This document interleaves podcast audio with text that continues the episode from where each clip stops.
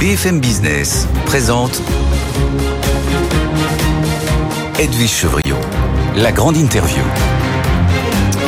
Bonsoir à tous, bienvenue dans la grande interview. Ce soir, notre invité, c'est Jean-François Rial, invité traditionnel lorsqu'il se passe de jolies choses. Bonsoir Jean-François Rial. Bonsoir. Vous êtes président de Voyageurs du Monde, c'est pour ça que je dis ça, pour ceux qui ont envie de rêver. Mais en même temps, vous êtes une société cotée, il y a quand même beaucoup, euh, beaucoup de choses à voir avec vous. Si la géopolitique bouscule, notamment les voyages, l'envie de voyage des Français, mais pas que. On parlera aussi du surtourisme, qui est un sujet qui vous est cher. Une question quand même à celui qui vient de démissionner de la présidence de l'Office du tourisme et des congrès de Paris. Euh, on entend beaucoup de choses autour des Jeux Olympiques 2024. Est-ce qu'il faut s'inquiéter ou ce qui se passe là On dit qu'il n'y aura pas assez de lits, que la voiture, ça va être l'horreur, que la circulation encore pire, qu'il faut que les Français, les Parisiens restent chez eux ou qu'ils s'en aillent. Est-ce que ça va être un cafarnaum gigantesque ou alors c'est juste la pression avant l'échéance? Ça va pas être un cafarnaum gigantesque. Euh, simplement, évidemment, quand vous euh, vous organisez euh, un événement pareil qui sur une période très courte, deux semaines, avec autant d'épreuves sur une des villes les plus denses au monde, ben c'est compliqué, c'est sûr. Mm. Euh, donc ça sera pas simple, mais je suis certain que les autorités euh, vont organiser ça correctement, que ça va bien fonctionner, qu'on aura quelques contraintes, bien sûr, hein, en tant que Parisien, pendant 15 jours, mais que ça va fonctionner. Par contre, ce qui est vrai, c'est que ça va faire globalement faut avoir juste conscience de ça et c'est pas spécifique à Paris. Ça a été vrai sur toutes les grandes villes qui organisaient des Jeux Olympiques. Ça va faire baisser le tourisme à court terme. Oui, ça c'est sûr. Ça c'est certain. Parce que euh, les touristes étrangers se disent que ça va être compliqué, que ça va être cher, euh, etc. Et ça va pas le faire que sur la période des JO. Ça va le faire sur toute l'année 2024. Voilà. Faut en avoir conscience, faut le savoir, il faut l'accepter. C'est pas pour ça que vous avez démissionné Ah, pas du tout. Non. Non, j'ai démissionné pour une raison très simple, c'est que j'ai beaucoup trop de choses, mm. je fais beaucoup trop d'activités et que j'ai eu 60 ans et qu'à un moment donné, il faut savoir euh, passer la main aux autres. C'est sans doute pas très très simple. La gestion à la mairie de Paris. Jean-François Rial, il y a une envie folle des français de voyager ou même dans, le monde entier lorsqu'on voit les derniers chiffres euh, de compagnies aériennes qui s'attendent à un record historique l'année prochaine avec plus de 4 milliards 7 de passagers. Euh, il y a une envie. Comment vous expliquez cette envie des gens de se rattraper du Covid? C'est comme ça que vous l'analysez? Alors, il y a eu un phénomène de rattrapage du Covid évident. Hein. Euh, c'est pour ça qu'on a fait une année 2023 globalement très bonne. Mais vous avez aussi le voyage est devenu un produit de presque première nécessité, c'est-à-dire que euh, dans la vie euh, occidentale, stressante que la plupart des citoyens vivent, bah, le voyage est euh, un peu leur récompense de leur travail. Et donc, l'envie de découvrir, l'envie de connaître, l'envie d'avoir du plaisir, l'envie de se retrouver, bah, se matérialise par le voyage. Et le voyage est un, est un poste de dépense qui devient de plus en plus important et qui euh, résiste à toutes les crises, parce qu'on en a eu beaucoup, beaucoup des crises.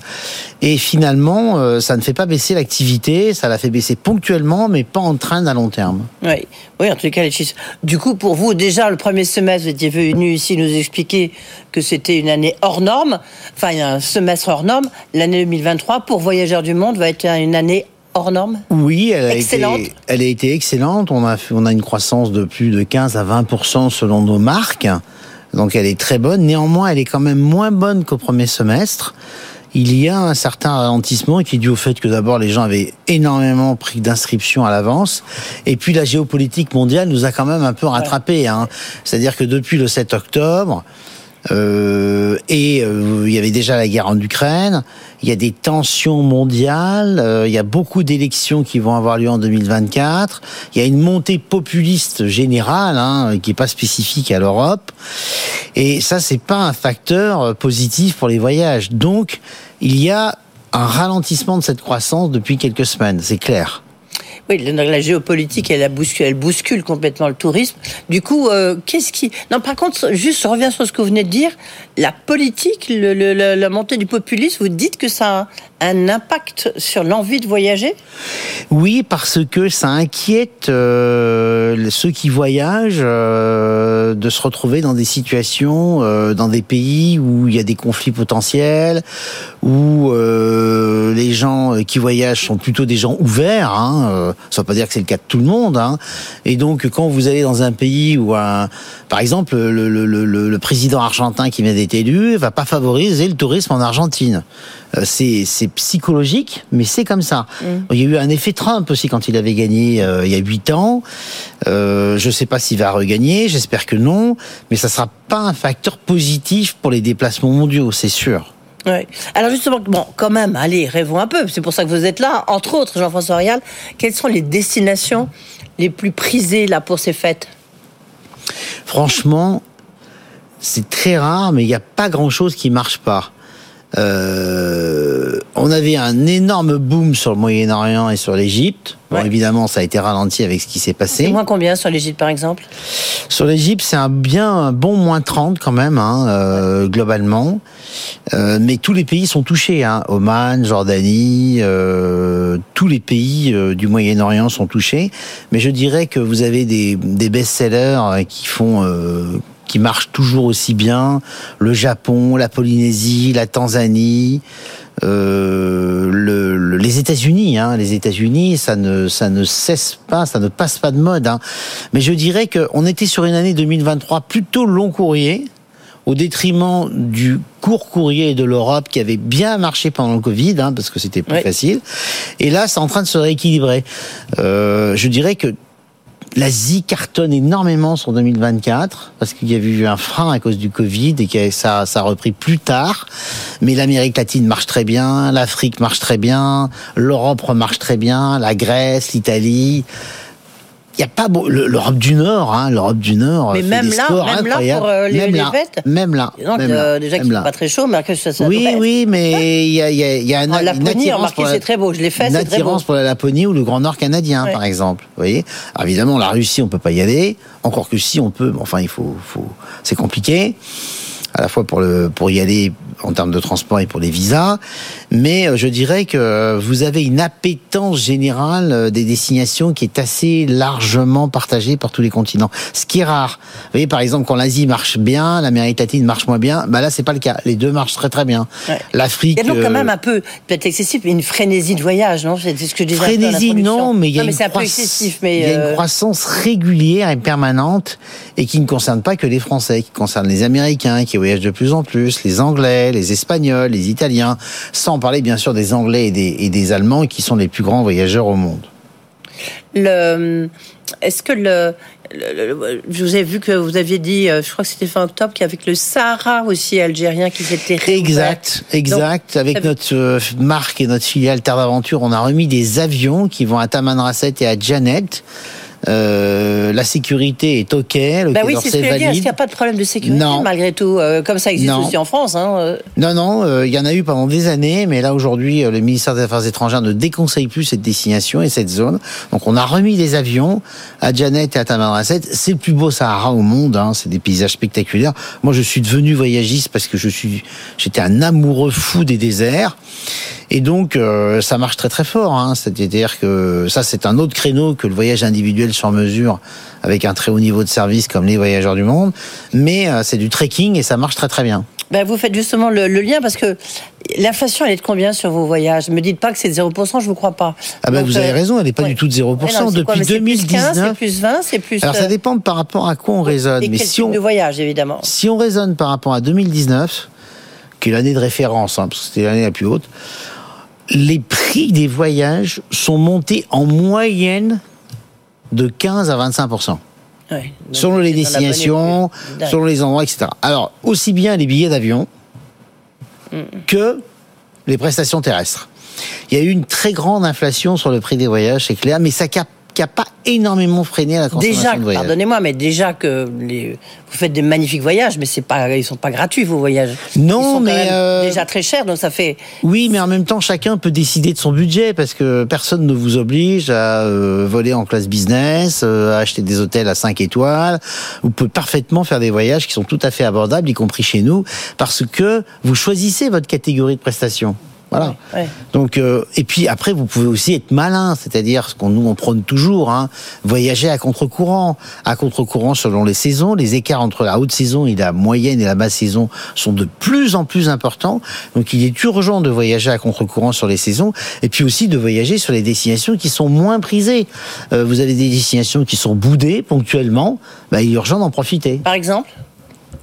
Bah, par exemple, le Kenya est boudé au détriment de la Tanzanie. Or, le Kenya n'a rien à envier à la Tanzanie. Donc, si vous voulez faire un safari en famille, bah, allez le faire plutôt au Kenya qu'en Tanzanie. Euh, c'est beaucoup plus malin. Ou un autre exemple, en 2023, l'Afrique du Sud, qui est un pays archi demandé depuis des années, a été boudé. Bah, c'était l'année il fallait aller en Afrique du Sud. Il faut toujours euh, voyager à contre-courant comme ça. Il faut surtout pas suivre les modes. Oui, ça c'est un point euh, important. Mais l'inflation est en train de redescendre quand même? Vous pensez que Euh, vous avez oui. atteint un pic? Oui, Ou bien sûr. L'inflation. dans, dans les produits alimentaires. Oui, alors clairement sur les billets d'avion et sur les prestations terrestres, la hausse des tarifs en 2024 va être beaucoup plus limitée qu'elle ne l'a été euh, sur les autres euh, sur les autres années. C'est très clair, ça se calme. Mm. La question de la sécurité, c'est quand même pas un frein? Visiblement non, vous me direz, lorsqu'on voit vos chiffres. Alors, Euh, pourtant, ça pourrait l'être, comme ça l'a été un peu sur Paris. La sécurité compte énormément pour ceux qui voyagent. Euh, et d'ailleurs, il y a un regain de ceux qui passent par des intermédiaires comme nous. Parce que euh, ils ont vécu pendant le Covid euh, des situations très compliquées où ils ont été bloqués pendant des semaines et des semaines dans différents pays. Donc la sécurité est un élément qui compte, mais elle compte énormément dans le choix des voyages des gens, mais pas dans le fait qu'ils voyagent. Vous voyez, Euh, par exemple, nous sur l'Égypte, on a eu des annulations parce qu'il y avait des gens qui avaient peur d'aller en Égypte suite aux événements du 7 octobre, ce qui n'avait pour moi aucun sens. Mais de toute façon, vous maîtrisez pas la peur, c'est un élément irrationnel. Bah, ces gens sont partis ailleurs. Ils n'ont pas annulé leur voyage tout court. Ils sont allés au Vietnam, ils sont allés au Pérou, ils sont allés en Argentine, ils sont allés au Canada, ils sont allés en Italie, mais ils ont voyagé. Le, vous avez, cela dit, vous avez ouvert un programme, j'adore le titre, qui s'appelle Voyage, je préfère ne pas prendre l'avion. Euh, ça marche? Alors ça marche, oui. Euh, pour ceux qui veulent pas prendre l'avion, eh bien on leur propose. Il y en a de- beaucoup ou pas? Alors il y en a pas énormément. Ouais, Euh, ça. Mais ça monte quand même en puissance. Euh, alors, il y en a plus en Europe, évidemment, parce que vous avez des facilités avec le train. Mais, Mais non, mais de parmi vos demandes, alors vous me direz, mais j'ai demandé à mes équipes Oui. de proposer n'importe quelle destination dans le monde sans prendre l'avion. Alors évidemment, ça va être beaucoup plus long, hein, Ouais. mais c'est possible. Ah bon? C'est possible. Vous pouvez, aller vous allez Ah oui, ah ben, Vous pouvez aller n'importe où dans le monde sans Sud, prendre ça doit l'avion. être quand même compliqué. Bah, c'est possible. Ah, bien sûr, mais C'est possible, c'est qu'une question de temps. il faut être à la retraite, quoi. Hmm. Oui, ou à la retraite, ou, euh, ou pendant un an, vous prenez un an sabbatique. Vous avez des, des gens qui font ça de plus en plus. Par ailleurs, voyager lentement dans les transports, c'est un vrai voyage en Ah tant bah que oui, tel. c'est hein. C'est très intéressant. Hein. Ben, le- on voit bien le retour des trains, des trains de nuit, là, le Paris-Berlin, euh, mais en même temps, vous avez des magnifiques trains euh, qu'on a tous envie de prendre. Oui, mais, Alors, bon, euh, certains, c'est un peu compliqué. le train, évidemment, le- avec de traverser la Russie, c'est plus compliqué. Le train, c'est génial à condition que vous ayez une offre. Et il y a peu d'offres, surtout en France. Les trains sont archi pleins, donc il est urgent que la concurrence arrive et que, ou la SNCF rajoute des rames et qu'on puisse réserver ces trains euh, à plus de trois mois à l'avance. hein, parce que quand vous prenez un train pour vous connecter sur un long courrier, euh, pour éviter le vol intérieur hein, euh, et le CO2 émis, ben, il faut quand même qu'on puisse le réserver longtemps à l'avance, ce qui n'est pas le cas. Les trains de nuit, c'est génial, moi j'adore, c'est magnifique. Le seul problème, c'est que quand on nous met en avant le train de nuit sur Aurillac, c'est génial. Par contre, quand c'est sur Berlin, ça l'est quand même nettement moins parce qu'on utilise au moins sur une grande partie du trajet Du charbon. de l'électricité carbonée au charbon, voire à la limite en Allemagne. Donc bon, faut pas non plus qu'on raconte n'importe quoi là-dessus. il faut baisser le CO2, mais il faut le baisser de façon précise. Mais est-ce que c'est quelque chose au-delà? On va sortir de la COP 28, même si euh, c'est évidemment euh, notre quotidien, mais le train, est-ce que on a l'impression que ça revient un peu à la mode Ça revient à la mode, mais si vous décarbonez toutes les liaisons aériennes qui sont substituables par du train en France, vous allez gagner 8% d'émissions. Parce que ce qui émet beaucoup de carbone avec l'avion, c'est le long courrier, c'est peu du trafic, peu des vols, mais la majeure partie du CO2. Donc le train n'est pas la solution pour décarboner l'avion. Il faut l'utiliser au maximum, mais c'est pas ça qui va nous permettre de décarboner l'avion. Encore deux questions, euh, Jean-François Riel. D'abord, comment lutter contre le surtourisme? Avez... Est-ce que vous vous dites, maintenant la destination, celle-là, on peut plus y aller parce que... euh, C'est très parce facile. Que ça coûte trop cher, enfin, cher, il y a trop de monde. C'est très très très facile de lutter contre le touri- surtourisme. C'est juste une attitude personnelle. 95% des gens voyagent sur 5% de la planète, tous dans les mêmes endroits au même moment. C'est absurde. Oui, mais parce que J'ai donné l'exemple du au même Kenya. moment. Mais non, mais, Bah, mais ça c'est pas vrai. Ce n'est pas vrai. Tout l'été, vous avez largement de quoi faire. Début juillet, personne voyage. Entre le 1er et le 15 août, tout le monde voyage. Je suis désolé. Euh, Il y a des destinations en France qui sont surbondées l'été. Et quand vous y allez début juillet, il y a personne. Mhm. Donc ce n'est pas vrai. Euh, Vous allez au Kenya plutôt qu'en Tanzanie. Vous allez en Grèce au printemps euh, plutôt qu'en été. D'ailleurs, vous aurez moins chaud, ça vous coûtera moins cher. Et vous aurez plus de, de, de place dans les meilleurs hôtels. Donc moi, je ne voyage jamais dans les flux touristiques à volume. Je suis toujours à contre-courant, soit sur les destinations, Oui, c'est ce que vous disiez, soit sur les Ouais. saisons. Ouais. 95% de la planète à votre disposition reste là. Et sur les 5% de surconcentration, vous pouvez y aller en dehors des saisons. Euh, aller à Venise, à l'Aqua Alta, c'est génial. Oui, c'est maintenant. Vous voyez les maintenant. Ben voilà. Euh, Jean-François Rial, juste la minute hier. La- L'intelligence artificielle, ça va. Est-ce que ça va supprimer beaucoup de, de, de- de salariés chez vous? Parce que Alors, finalement, non. on n'aura plus, il y aura plus tellement d'expertise. Il suffira de rentrer ce que le- votre client Mhm. veut, et puis va- ça, on- ça va sortir le, le meilleur voyage. Alors, ça, Bah, peut-être qu'un jour ça existera, mais on en est Ah, si. à des années-lumière. non, mais non, ça va être Oui. après-demain. Bah, je crois pas, moi. Moi, je crois pas. Ça, c'est votre avis, c'est pas le mien. Moi, je- nous, on utilise énormément l'intelligence artificielle dans différents outils. Mais le nombre de possibilités euh, techniques et émotionnelles, les caractéristiques émotionnelles sont tellement complexes que moi, je pense qu'on en est encore très loin. Mais par contre, c'est un outil fantastique qu'on va utiliser pour mieux profiler les gens, euh, pour mieux qualifier les demandes, ce qu'on fait déjà. Hein. Mais aujourd'hui, on n'en est pas là. Moi, j'aimerais bien, hein, mais c'est pas le cas. Bon, vous partez où? On peut le savoir? Oui, bien sûr. Je m'en vais dans le Perche d'abord. Ah, comme toujours, oui, dans votre ferme du père. Voilà. Ensuite, je vais aller dans le Cantal. Et ensuite, pour mon prochain grand voyage avec des amis, on essaie de faire des pays qu'on trouve intéressants en termes de géopolitique et d'intérêt, et complètement à contre-courant. L'année dernière, je suis allé au Pakistan avec eux, et là, je vais aller au Nigeria. Ah, ben voilà, Et vous allez avec. là, euh, je serai pas dans le surtouré, je peux vous Non, dire. ouais. Et c'est passionnant. Bon, Très bien, Ben, vous serez avec Patrick Poyanet de Total peut-être, qui vient de mettre 6 milliards. Merci beaucoup Jean-François Riel d'avoir été avec nous. Donc le patron de Voyageurs du Monde, vous avez compris la leçon, il faut voyager à contre-courant et aller sur les 95% de la planète euh, où personne ne va. Merci Exactement. beaucoup d'avoir été avec nous.